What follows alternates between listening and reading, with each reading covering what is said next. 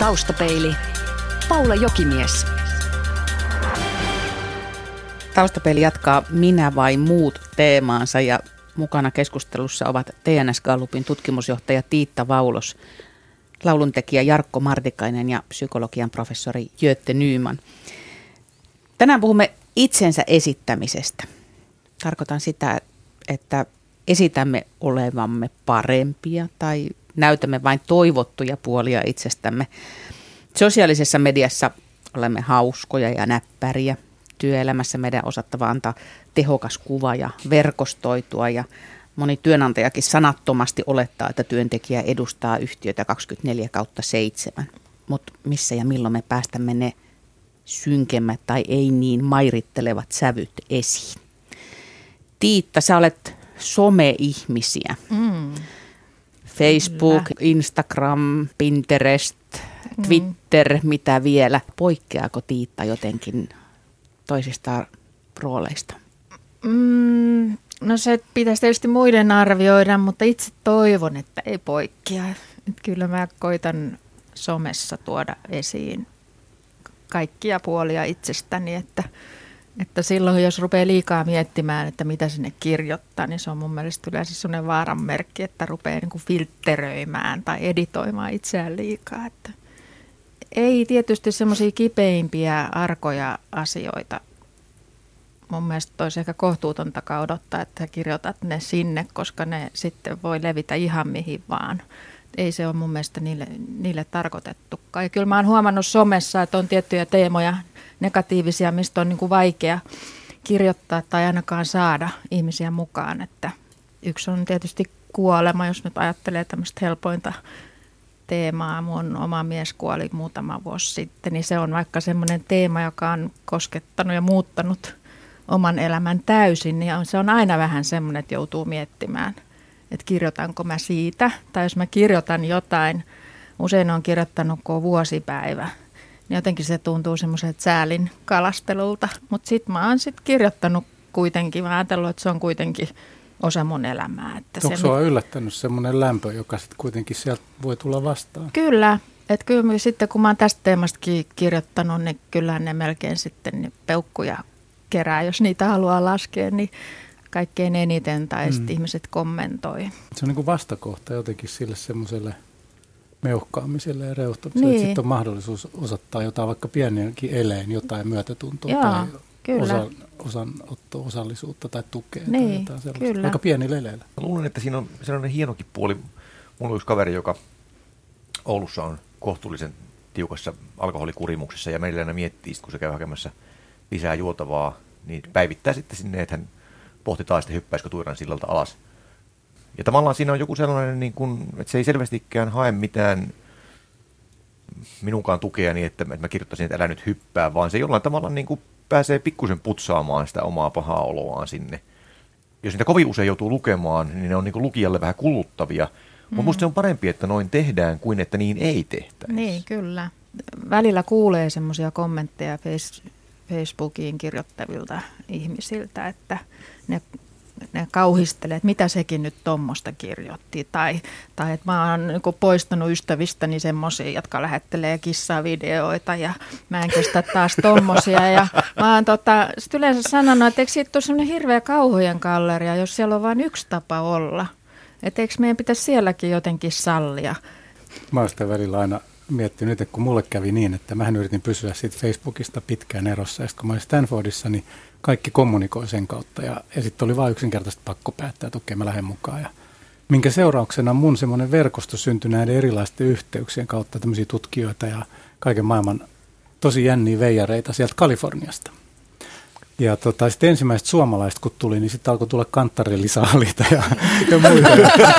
Ja, mä niin vähän mietin, että ne. mikä tämä juttu on. Ja, ja tota, mutta et sitten kyllä se niin kuin opetti mulle tonkin, mitä hän sanot. Että just tää, ja itsekin pitäisi sitä värikkään hyväksymisen. Niin, mutta ehkä me ei osata vielä just tätä, tätä hyväksyntää sen somessa niin, koska niinkään hyvin kuin reaalimaailma. Niin, kun niin. tuli ensimmäiset kanttarellit, niiden kaiken maailman NASA-rakettijuttuja ja uusia kvanttifysiikka-ilmiöiden yhteyteen. Ja oli tosi terveellistä.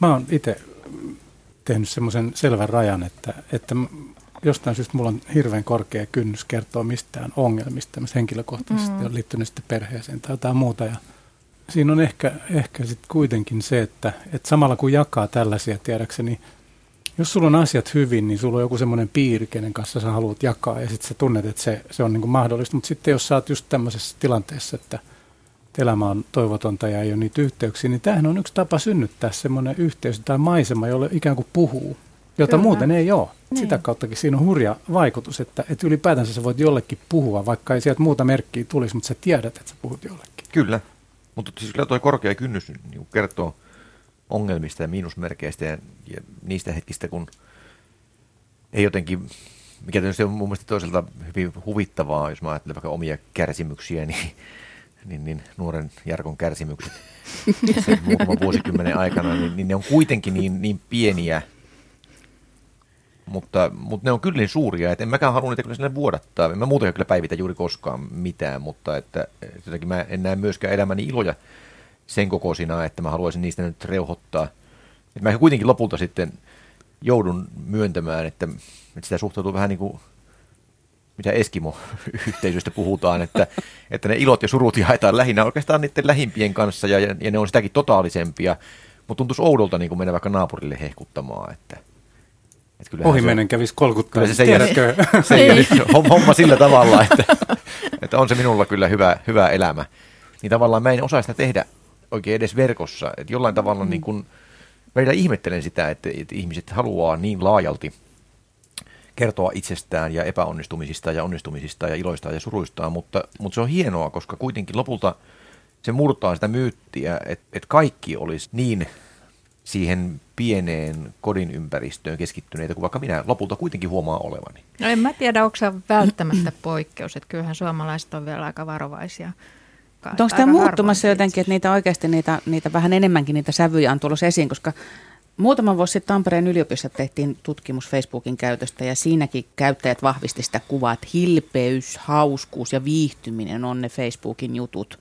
Aha. Ja ikävä ja tylsä arki haluttiin sulkea ulkopuolelle. Mm. Että onko siellä myös enemmän sitten jo koko elämän sävyjä, että me emme Ää, no niinkään on myötätuntoefekti on aika vahva, siis tämmöinen empatia, virukset mm. leviävät siellä nimenomaan. Että kyllähän nämä kaikki tämmöiset kampanjat tahdon kampanjat ja muut, ne mm. saa sieltä ja mm. ihmiset tykkää niin, sen kaltaisia jakaa jopa niin paljon, että jossain vaiheessa oli semmoisia väärennöksiä. Kyllä se meidän mittauksessa taas motiiveissa niin nousee ihan yhtä tärkeäksi niin kuin tämä mielihyvä empatia, niin kuin se jakaminen, kuin sitten itse se viihtyminen.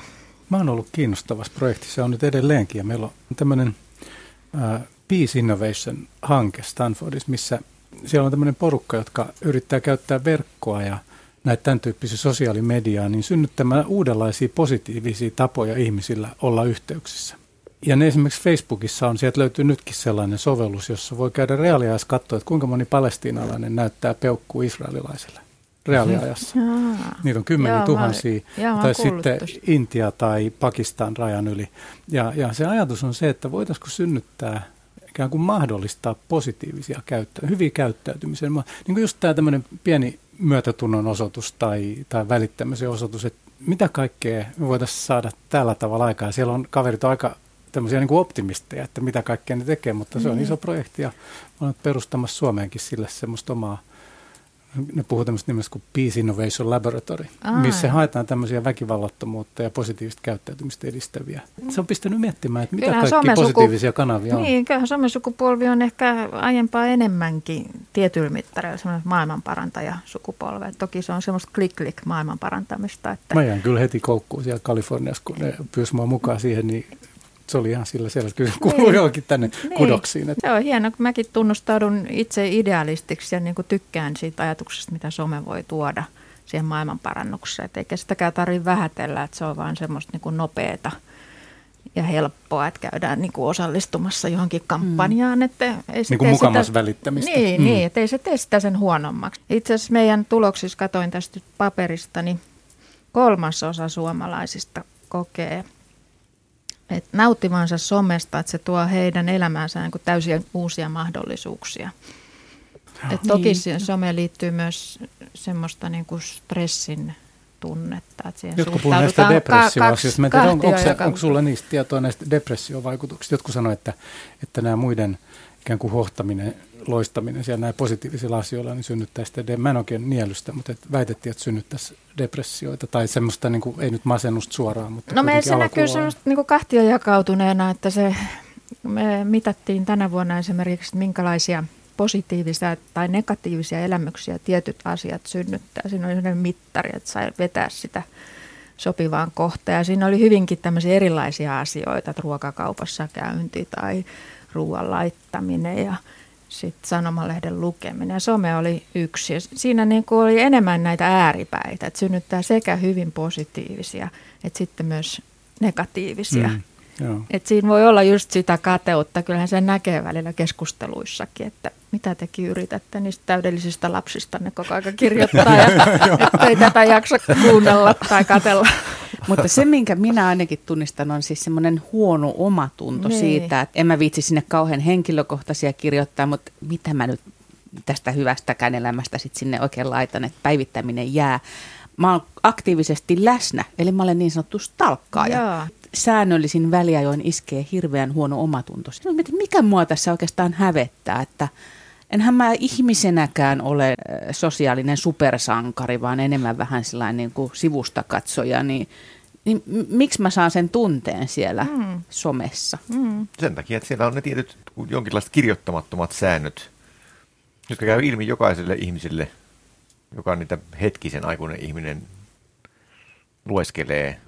Et käy vaikka tunnin läpi niitä omien kavereittensa päivityksiä, niin silloin hän tietää jo, että mitä tänne pitäisi laittaa. Jos ei laita, niin voi sitä tulla häpeää, mutta toisaalta taas eihän siellä ole vaadittu vuodattamaan verivalaa, että kun nyt täällä joskus käyn tykkäämässä jostakin tai luen muiden postituksia, niin että mun pitäisi tehdä samoja tai sitten mun pitää hävetä. Mm. Mulla ainakin on siis se, että mä kirjoitan tähän vaikka omaan päiväkirjaani ja muistiinmerkintäkirjaani niin paljon, että ja, ja mulla on muutakin kirjoitettavaa. Mä istun kirjoituskoneen ääressä sen verran riskisti päivittäin, että jos mä vielä sitten niin kuin sinne vuodattaisin elämääni kovin laajalti, niin ei oikein ehdi nukkumaan kylliksi sitten. Ja mä oon sanonut sen ajatuksen näin, että jos me ollaan niin kuin reaalielämässä me suomalaiset ujoja, niin miksi me ei oltaisi sitä myös somessa?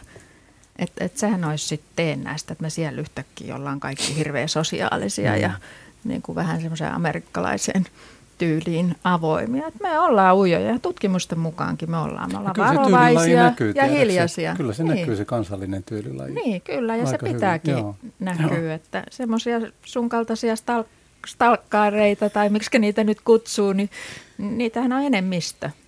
Hmm. Et sitäkin on mitattu. Niitä on aika vähän niitä, Kiinnostava asia on tämä, että kun mietitään, mä mietin sitä, että kun mä tapasin sellaisia kavereita, jotka uskoo semmoiseen ehdottomaan avoimuuteen, että oikeastaan perusidea on se, että kaikki auki. Mm-hmm.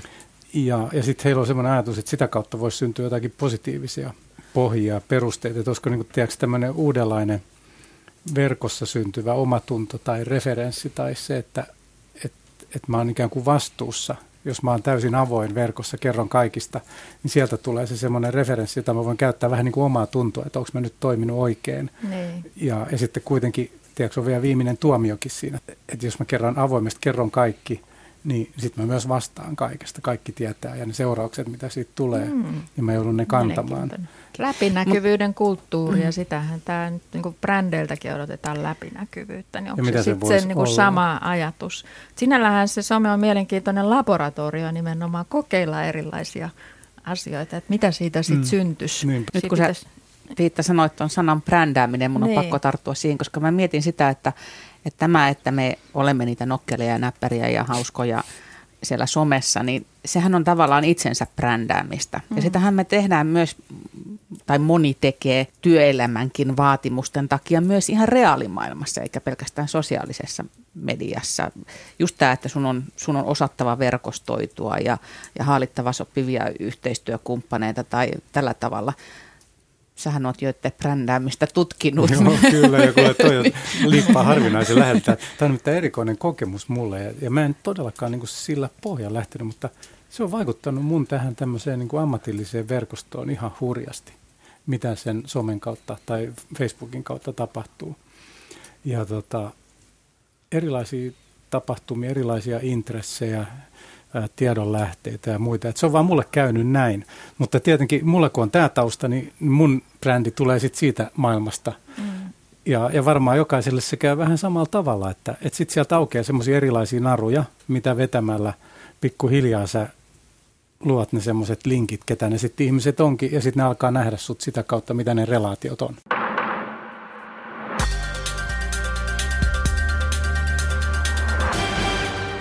Mukana keskustelussa ovat TNS Gallupin tutkimusjohtaja Tiitta Vaulos, lauluntekijä Jarkko Martikainen ja psykologian professori Jötte Nyyman. Te ette nyt vielä ollenkaan puuttunut siihen, mikä mun alkukysymys oli se, että jos me nyt tehdään tai tuotteistetaan itseämme tai tuodaan sitä toivottua puolta itsestämme esiin, niin muuttaako tämä meitä ihmisinä? Että ollaan pikkusen jotain muuta kuin ehkä mitä oikeasti oltaisiin. Entisaikojen duunarin oli oli helppo olla. Se sai jurottaa ihan rauhassa. Nykyisin siivoojankin pitää olla ö, palveluhenkinen ja ystävällinen. Ja...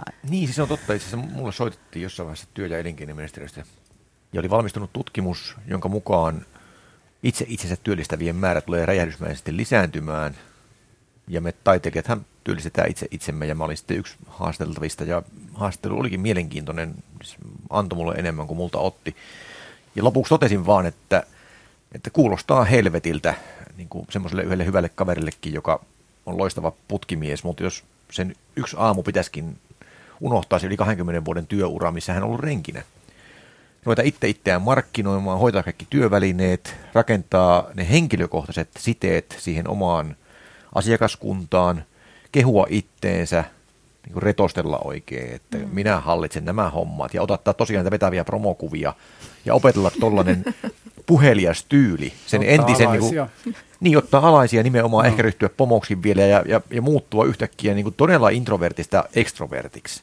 Niin ei semmoinen päävaihtaminen käy päinsä. Siis ei, ei, ei se vaan onnistu ainakaan siis ilman monien vuosien sinnikästä työskentelyä kohti sitä päämäärää, joka välttämättä ei kiinnosta yhtään.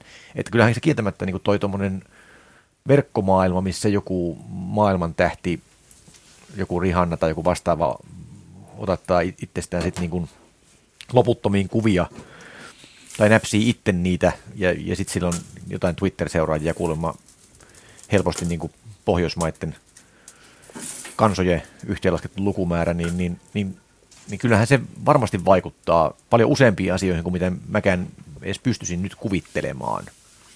Ja mun mielestä se ei välttämättä ole niin kuin upeaa, että, että, että tarvitsisi olla jotenkin niin fiksu ja filmaattinen etenkään. Siis, että sen verran voi kuulijoille sanoa, että kun aloiteltiin tätä jutustelua, niin, niin sitten vaan niin mietin sitä ääneen, että kun nyt ei tarvi olla kuvattavana ja kävi ilmi, että kyllä pitää ottaa kuitenkin promokuva tästäkin jutusta, niin, niin niin nimenomaan siis se, että, että mä oon oppinut nyt ihan viime aikoina sen, että kun menee radioon, niin sielläkin kuvataan. Ja sitten mun on pakko mm. niin yrittää miettiä, että no, pitäisikö laittaa jotain muuta ylle sitten kuin pilkkihaalari.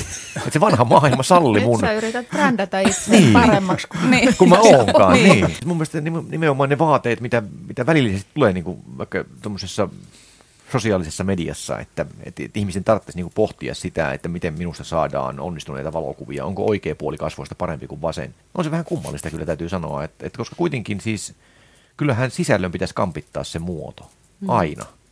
Mutta sitten on jännä niin kuin Facebookistakin, niin sieltähän löytyy nyt jo tämmöinen persoonallisuustestikin, joka käy katsomassa niitä postauksia, mitä kaikkia muita erilaisia analyysejä onkin. Ja mä ajoin sen omalta kohdaltani ja mä olin kyllä hämmästynyt, että musta että mä tunnistin itteni erittäin hyvin niistä. Mm-hmm. Oliko se, se imarteleva vai? Imarteleva, joo. joo. Että siellä oli kaikki, niin kuin, mitä mä kuvittelen positiiviseksi. Mm-hmm. Mutta vaan rupesin miettimään, että kohta meidän ei tarvitse antaa mitään vaikutelmaa itse. Se tehdään siellä automaattisesti. Niin, ja, niin. Ja sitä Meistä sitten, rupeaa olemaan niin paljon dataa, että niin. sitä ei pysty huijaamaan. Mutta reaalimaailmassahan me joudutaan kuitenkin tekemään se itse. Sanoppa muuta. Ja onko, onko, miten nämä kaksi asiaa kulkee käsi niin. niin. No tätäkin tietysti voisi kyseenalaistaa sillä, että kävelin tuossa joku aika sitten hautausmaalla tuolla vanhalla puolella ja kattelin niitä hautakiviä ja siellä jokaisessa kivessä luki joku titteli. Ja sitten mä ensin ajattelin, että onpa surullista, että niin kuin kauppaneuvos Yrjö Sauman tai ja kotirouva. No, pitkiä sanoja se, Että, että ne niin kuin tittelin taakse ja niin kuin sekö se nyt se viimeinen viesti on, joka tuohon jää. Mutta että sitten mä ajattelin, että no toisaalta se oli sitä vanhempaa elämää, että se, ne oli silloin niitä rooleja, minkä takana mm. ihmiset eli. Ja se oli semmoinen suoja. Ja jälki. Et, niin, samanlainen brändäyshän sekin on ollut Niin, se, ja onhan työrooleista niin, esimerkiksi aina niin. puhuttu Et miksi pitäisi aina että... olla toi, niin, kuin niin aito ja välitön? Et eikö joskus voi olla roolinsa takana? Ihan samalla lailla kuin mm-hmm. kysymys on, että miksi pitäisi olla niin avoin, niin voihan olla ujo ja hiljainen. Se ruotsalainen psykologi kirjoittanut hyvän puolustuspuheenvuoron tästä ujoudesta. Ujoudesta, niin, ja Liisa Kiltikangas-Järvinen on tutkinut myös Mainio. ujoja ja arkoja. Niin, niin. Mutta sehän tässä huolena juuri onkin, että miten käy sitten niiden ihmisten, putkimiesten ja muiden, jotka ei, ei niin. halua olla äh, niin kuin itsensä markkinoijia tai, tai eivät ole esillä yksi äiti kertoi vaan ohimennen, kun tästä asiasta puhuttiin, niin sanoi, että häntä huolestutti aikana, kun lapset oli pieniä ja koulussa opettaja oli ilmoittanut, että, että pitää olla aktiivinen tunnilla, että muuten ei numeroa tipu. Mutta toi mm. aikuiset on tietenkin eri asia kuin lapset sitten vielä, mutta tämä on hyvä kysymys. Tämä oikeastaan palaa vähän siihen, mistä oli lyhyesti puhetta jossakin vaiheessa tästä, että muuttuuko ihmiset? Mm. Että muuttuuko meidän ikään kuin se kehityskaari että jos ajatellaan sitä aikaisempaa, sanotaan mun ikäpolvea, kun käytiin kouluun ja oltiin hiljaa hissukseen siellä, käyttäydyttiin hyvin ja maaseudulla vielä sitten oma juttu. Ja nyt hirveän aikaisin kommunikoidaan, jaetaan erilaisia tietoja, että mitä tämä tekee meidän semmoisen niin sosiaaliselle kehitykselle. Mä itse asiassa en usko tämmöisiin pysyviin ominaisuuksiin sillä tavalla, että ne voi olla kyllä persoonallisesti pysyviä, mutta niiden ilmenemiset tulee muuttumaan kyllä tosi. Mä oon esimerkiksi hirveän ujo ollut pienestä semmoinen, että mä en niin kuin halunnut missään esiintyä ja, ja se oli ihan niin kuin kauhistus, kun piti pitää joku mm. esitelmä. Ja nyt tämä maailma on niin paljon helpompi, on niin monenlaisia kanavia, missä ihmiset voi ikään kuin erilaisia puoliansa. Jos nyt ei voittaa, niin, niin voi niiden kanssa tehdä erilaisia asioita. Ja musta oli hauska, tuli tästä ujoudesta mieleen, varmaan valtaosa suomalaiset ollut niin ujoja, että koulussa jalat loi lonkkua, kun piti esiintyä. Kyllä, kyllä. Ja mäkin olin itse musiikkiluokalla ja siellä esiinnyttiin tavan takaa 70-80-luvulla. Ja aina se oli yhtä jännittävää, sama kuin musiikkiopiston matineessa poikkihuilusta juuri kuului onnoton pihinä, kun jännitti niin paljon. Ja tämä mielessä mä menin sitten lapseni, lapseni koulun juhlaan, jossa oli bändikatselmus, kun meilläkin oli siellä musiikkiluokalla bändi ja se oli tosiaan niin kuin ihan kauhean pelottavaa aina. Ja mä ajattelin, että tässä nyt menee sitten varmaan se lyhyt hetki, että kun se, se ala-asteen bändi soittaa, niin niitä bändejä oli, kuulkaa varmaan, en tiedä, menin laskussa sekaisin, mutta niitä oli varmaan 25. Että siellä istuttiin tuntikaupalla, koska kaikki oli halunnut perustaa bändin ja kaikki halusi esiintyä ja niistä ei todellakaan monikaan osannut laulaa. Se oli semmoinen järkytys, että jotain on muuttunut. Sitten toisaalta oli todella hauska katsoa niitä, kun ne lapset aidosti nautti siitä esiintymisestä. Että... Mulla oli hauskaa historia, kun mä menin yliopistolle assistenttina joudun opettaa, oli kauhean jännää mennä sinne salin eteen, mutta mä itse asiassa sain semmoista salaharjoitusta, mä olin karateopettajana samaan aikaan ja mä pääsin siellä eroon siitä semmoisesta niin esiintymiskammosta, kun piti näyttää ja puhua ja koskettaa ja korjata ihmisiä juttuja ja mä vedin semmoisia kursseja monta vuotta ja ja tota, sitten mä huomasin, että kun mä menin niihin assistenttihommiin, että tämähän on samanlaista. Että ei ainoa, että ei tietenkään kosketa eikä lyödä ketään. Tarvittaessa sekin hoituu. Mutta se oli, se oli mulle sellainen todella vapauttava kokemus. Toivon, niin sen jälkeen mä aina toivon, että ihmiset löytäisi itselleen semmoisen kanavan, mistä ne niin vapauttaa eri voimia. Että. Se alkuperäinen kysymys juuri, että miten tämä meitä muuttaa tai muuttaako tämä meitä jotenkin, niin voisi ajatella, että tässähän käy ihan hyvin loppujen lopuksi. Se voi muuttaa parempaan suuntaan siinä mielessä nimenomaan, että, että, että ainakin se esille tulo ja esillä olo, että jos ei se enää ole ihan niin valtava voimain ponnistus, Jaakobin paini, niin se, se todennäköisesti on useimmille eduksi. Joskin tietysti sitten just se, että, että tekee jonkun oman laulunsa ja laulaa sen vähän sinne päin ja laittaa sen YouTubeen ja sitten kun huomaa, että, että mähän on silkan pilkan kohde ja tämä on niin nyt yksi aste lisää koulukiusaamiseen, niin tuleehan sillä varmaan niin kuin aika rajuja opetuksia myös siis ihan samoissa viitekehyksissä monille. Mutta mut, mut just se, että, että, että, että, että, että niin kuin jollain tavalla – vaikka ne, jotka miettii, että onko mä tässä maailmassa aivan yksin. Että kyllä mä jossain vaiheessa, kun koulu ei enää kiinnostanut yläasteella, mikään ei kyllä ollut kovin innostavaa siinä vanhojen rakenteiden äärellä. Ja sitten löysi hardcore musiikista ja, ja sen soittamisesta ja sitten muutamasta muusta tikkutukasta surkeessa Kajaanissa. Mä oon sitä kritisoinut tässä aikojen saatossa ja, ja täytyy kaikille niille kajaanilaisille, jotka ehkä tämän kuulevat, niin ei se, ei se niin paha paikka oikeasti ole varmastikaan, eikä edes ollut, mutta minusta vilpittömästi tuntui silloin siltä, että, että tämä on se viho viimeisin aggressiivisin väkivaltaisin ja jotenkin niin kuin sisäänpäin kääntyneen takahikiä, missä heti jos niin kuin joku leikkaa tukkansa toisen, niin ne saa taatusti turpaansa perjantai-iltana, sillä kylmä on muutenkin, niin, niin ahistaa. Niin, niin kyllä mä joutuin miettimään sitä, että tuleeko tästä ikinä mitään, mitä mä elämässäni oikein tekisin, jotain töitäkin pitäisi kai hoitaa. Ja ne, jotka juuri nyt kokee samalla tavalla kuin minä 14-vuotiaana, niin, niin, niin on niillä ainakin verkko, missä ne voi niin kuin hyvin helposti ainakin niin kuin vuodattaa tätä. Siis sillä tavalla, että se, että se jonkinlainen, kyllä se siitä henki herää helpommin ja niin ja he voivat löytää samankaltaisia ihmisiä, niin. että, että ja varsinkin ei, ne, jotka... todeta, että ei ole yksin maailmassa. Niin, etenkin ne, joilla on niinku oikeita todella niinku massiivisia ongelmia, niin kuin vaikka se, että kokee vaikka syntyneensä väärän sukupuolen kehoon. Kyllä. Ja tässähän sitä on lystiä sitten selvitellä mm. niin kuin jossain Parkanossa. Kajan, Kajanissa. Kajanissa mm. niin, mm. niin kuin 80-luvulla. Mutta jos se sama tapahtuu niin kuin nyt, niin vaikka se nyt olisi Kajanissa tai Parkanossa tai jossain Äkäslompolossa, niin se voi olla, että verkosta löytyy niin kuin tunnin sisällä joku Siinä toinen asia kyllä mua mietitytti tässä koko teemassa, että onko ihmisillä sitten sitä synkkää puolta niin vahvasti. Tämä on vähän tämmöinen niin psykoanalytikko ja freudilaisten lempilapsi, että meissä on se niin synkkä eläin tuolla sisällä ja taustalla, että onko meidän niin paljon sitten peitettävää keskimäärin. Tämä olisi muuten kiva tietää. Psykologian mm. professori pitäisi tietää, mutta en tiedä. Mun, mulla on niin tämmöinen educated guess. Sä että, tunnustat siis, että et tiedä kaikkea. Ja lähellekään. ja mä melkein veikkaisin, että tämä on nyt tämmöinen villi arvaus, että, että ihmisillä ei yleisesti ottaen hirveän paljon niitä semmoisia negatiivisia salaisuuksia ole.